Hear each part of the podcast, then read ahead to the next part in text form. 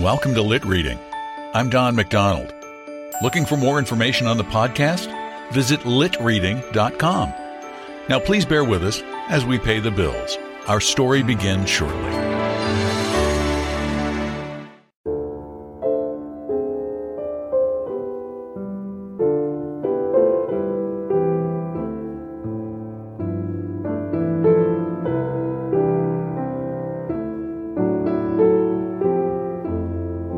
Welcome to Lit Reading. I'm Don McDonald.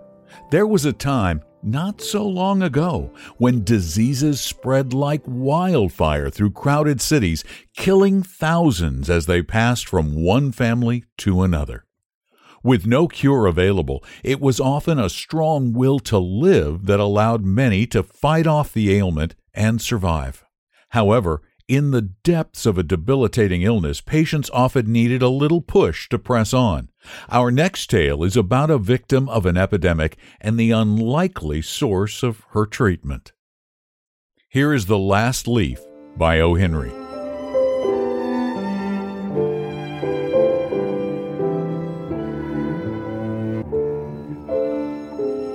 In a little district west of Washington Square, the streets have run crazy and broken themselves into small strips called places.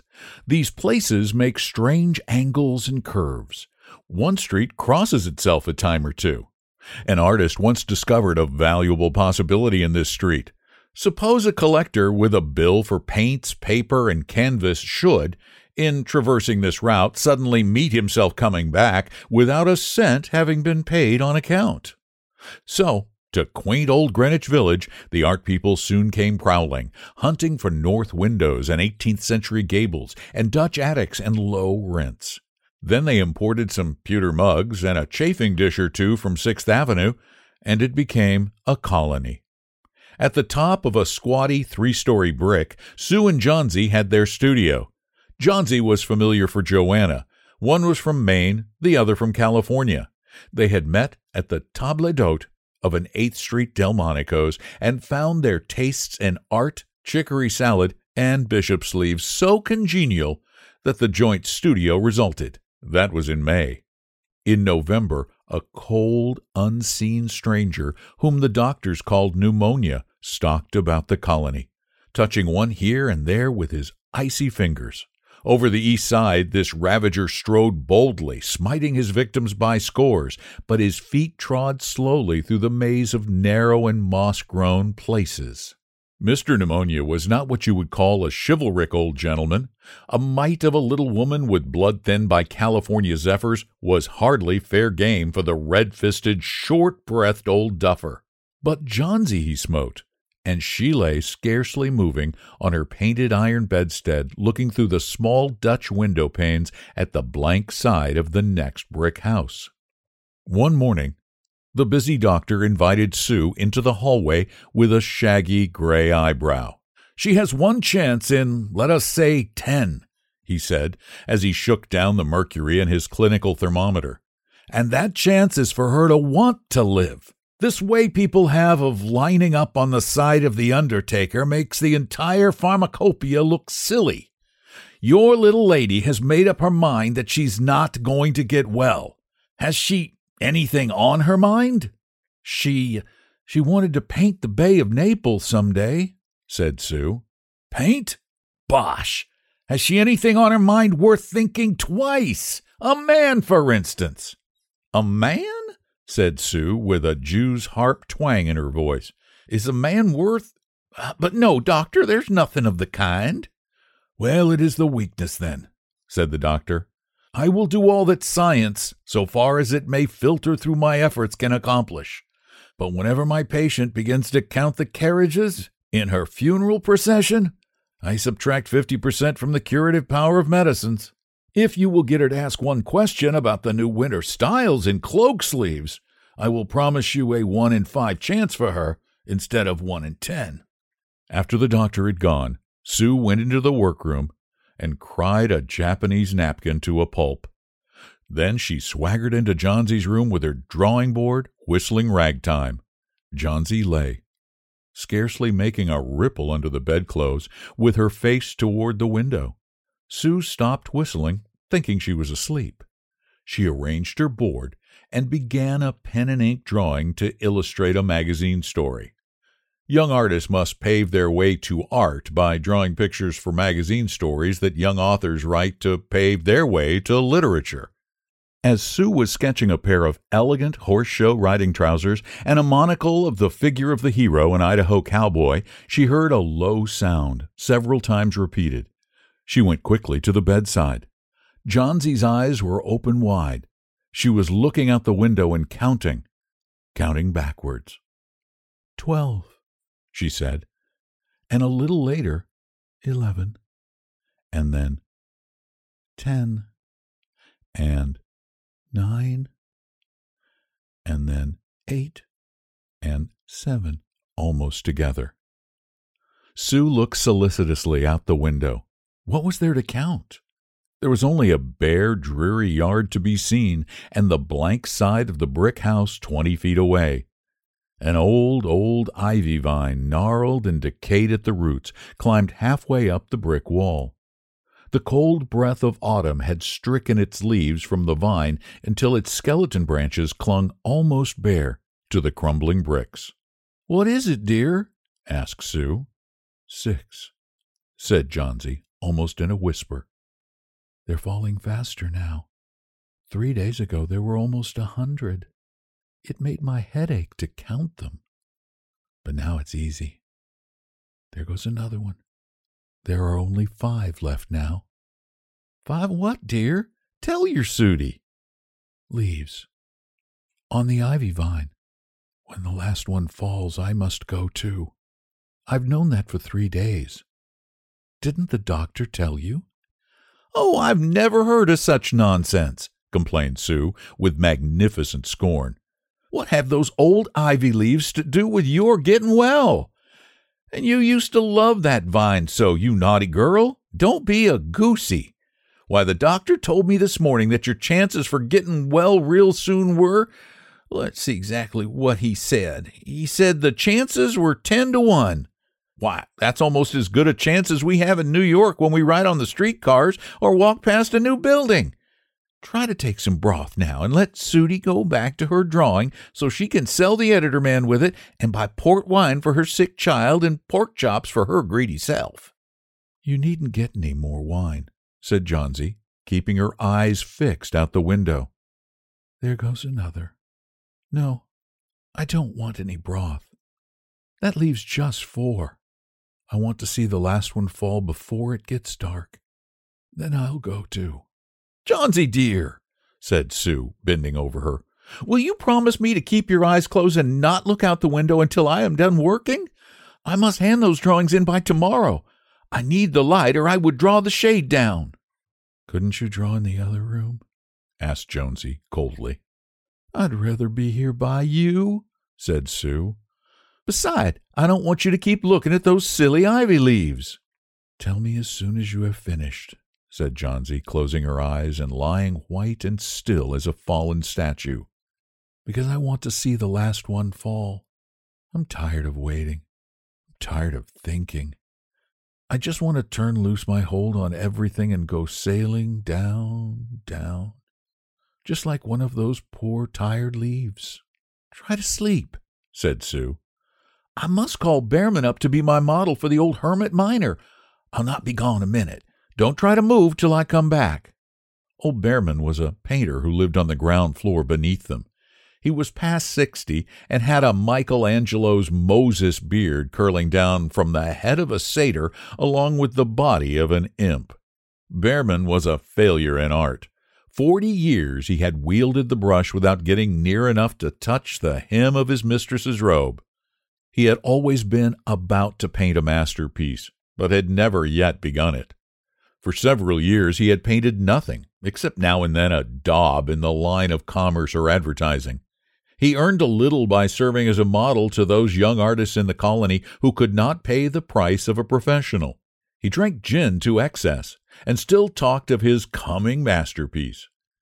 For the rest, he was a fierce little old man who scoffed terribly at softness in anyone and regarded himself as a special mastiff in waiting to protect the two young artists in the studio above. Sue found Behrman smelling strongly of juniper berries in his dimly lighted den below.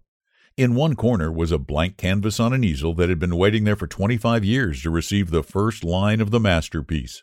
She told him of Johnsy's fancy and how she feared she would indeed, light and fragile as a leaf herself, float away when her slight hold upon the world grew weaker. Old Behrman, with his red eyes plainly streaming, shouted his contempt and derision for such idiotic imaginings. Was, he cried, is there people in the world mit their foolishness to die because leaves they drop off from a confounded vine? I have not heard of such a thing. No, I will not pose as a model for your fool hermit dunderhead. Why do you allow dot silly personess to come to her brain of her? Ach, that poor little Miss Yohnsy. She's very ill and weak, said Sue, and the fever has left her mind morbid and full of strange fancies. Very well, Mr. Behrman, if you do not care to pose for me, you needn't. But I think you are a horrid old, old flibberty gibbet. You are just like a woman, yelled Behrman. Who said I would not pose? Go on, I will come meet you.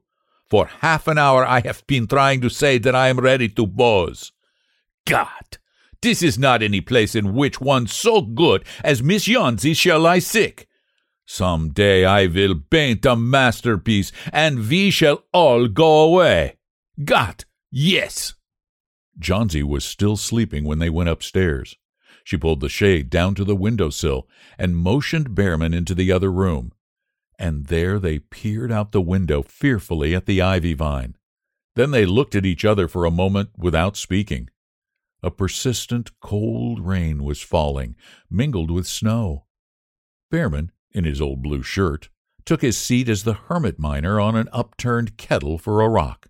When Sue awoke from an hour's sleep the next morning, she found Johnsy with dull, wide open eyes staring at the drawn green shade. Pull it up. I want to see, she ordered in a whisper. Wearily, Sue obeyed. But lo, after the beating rain and fierce gusts of wind that had endured through the livelong night, there yet stood out against the brick wall one ivy leaf. It was the last one on the vine. Still dark near the stem, with its serrated edges tinted with the yellow of dissolution and decay, it hung bravely from the branch some twenty feet above the ground. It is the last one, said Johnsy. I thought sure it would fall during the night. I heard the wind. It will fall today, and I shall die at the same time. Dear, dear, said Sue, leaning her worn face down to the pillow. Think of me if you won't think of yourself. What would I do? But Johnsy did not answer.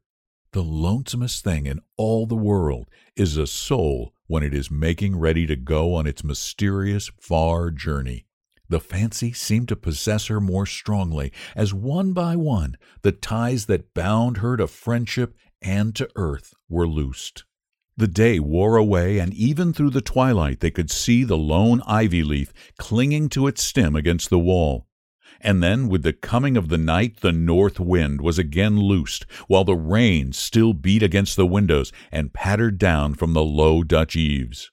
When it was light enough, Johnsy, the merciless, commanded that the shade be raised. The ivy leaf was still there. Johnsy lay for a long time looking at it. Then she called to Sue, who was stirring her chicken broth over the gas stove. I've been a bad girl, Sudie, said Johnsy. Something has made that last leaf stay there to show me how wicked I was. It is a sin to want to die. You may bring me a little broth now, and some milk with a little port in it, and no, bring me a hand mirror first, and then pack some pillows about me, and I will sit up and watch you cook. An hour later, she said, Sudie, some day I hope to paint the Bay of Naples. The doctor came in the afternoon, and Sue had an excuse to go into the hallway as he left. Even chances, said the doctor, taking Sue's thin, shaking hand in his. With good nursing, you'll win. And now I must see another case I have downstairs. Behrman, his name is. Some kind of an artist, I believe. Pneumonia, too. He is an old, weak man, and the attack is acute. There is no hope for him, but he goes to the hospital today to be made more comfortable. The next day, the doctor said to Sue, She's out of danger. You won. Nutrition and care now, that's all. And that afternoon, Sue came to the bed where Johnsy lay contentedly knitting a very blue and very useless woolen shoulder scarf and put one hand around her, pillows and all. I have something to tell you, White Mouse, she said. Mr. Behrman died of pneumonia today in the hospital. He was ill only two days. The janitor found him the morning of the first day in his room downstairs, helpless with pain. His shoes and clothing were wet through and icy cold. They couldn't imagine where he had been on such a dreadful night. And then they found a lantern still lighted, and a ladder that had been dragged from its place, and some scattered brushes and a palette with green and yellow colors mixed on it, and look out the window, dear, at the last ivy on the wall. Didn't you wonder why it never fluttered or moved when the wind blew? Oh, darling, it's Behrman's masterpiece. He painted it there the night that last leaf fell.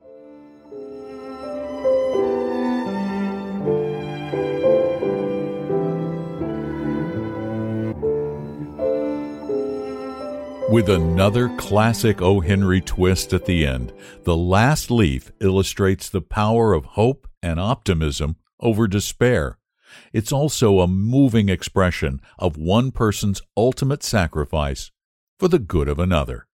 Thanks for listening to Lit Reading. I hope you enjoy the stories, and if you do, please share them with others. Tell a friend, a family member, and if you really like them, please leave a review on your favorite podcast service, particularly Apple Podcasts, and also subscribe at Apple Podcasts. That helps move us up in the rankings. Thanks again for listening. I'm Don McDonald.